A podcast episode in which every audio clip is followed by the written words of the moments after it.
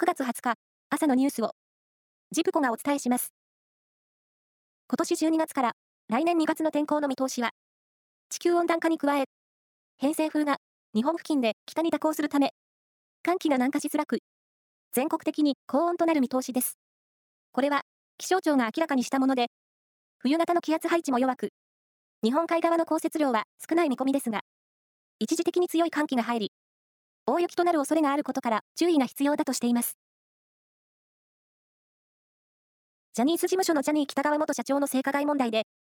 事務所は昨日、取締役会を開き、社名の変更など今後の会社運営の方向性を、あらゆる角度から議論を行い、向かうべき方針を確認したと発表しました。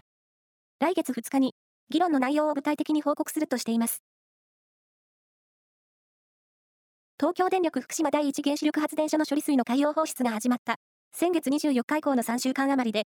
中国国内から北京の日本大使館に、累計で40万件を超える迷惑電話があったことが分かりました。大半が、日本への激しい罵倒や無言電話で、中には脅迫めいた内容もあるということです。日本政府は、通常業務に支障が出るとして、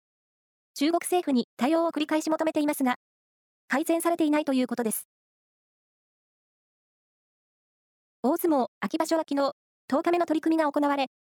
平幕で、一敗同士の直接対決は、熱海富士が高安を押し倒し、9勝1敗で単独首位に立ちました。角番の大関2人は、貴景勝が取り直しの末に、裏を叩き込んで7勝目を挙げた一方、霧島は、新小結、錦木に寄り切られて4敗に後退しました。新大関、豊昇龍は関脇、若元春を寄り倒し、連敗を3で止めて4勝6敗となりました。プロ野球は、昨日、パリーグの3試合が行われ、オリックスは、ロッテに3対2で勝って3連勝。楽天は、ソフトバンクに3対2で逆転勝ちし、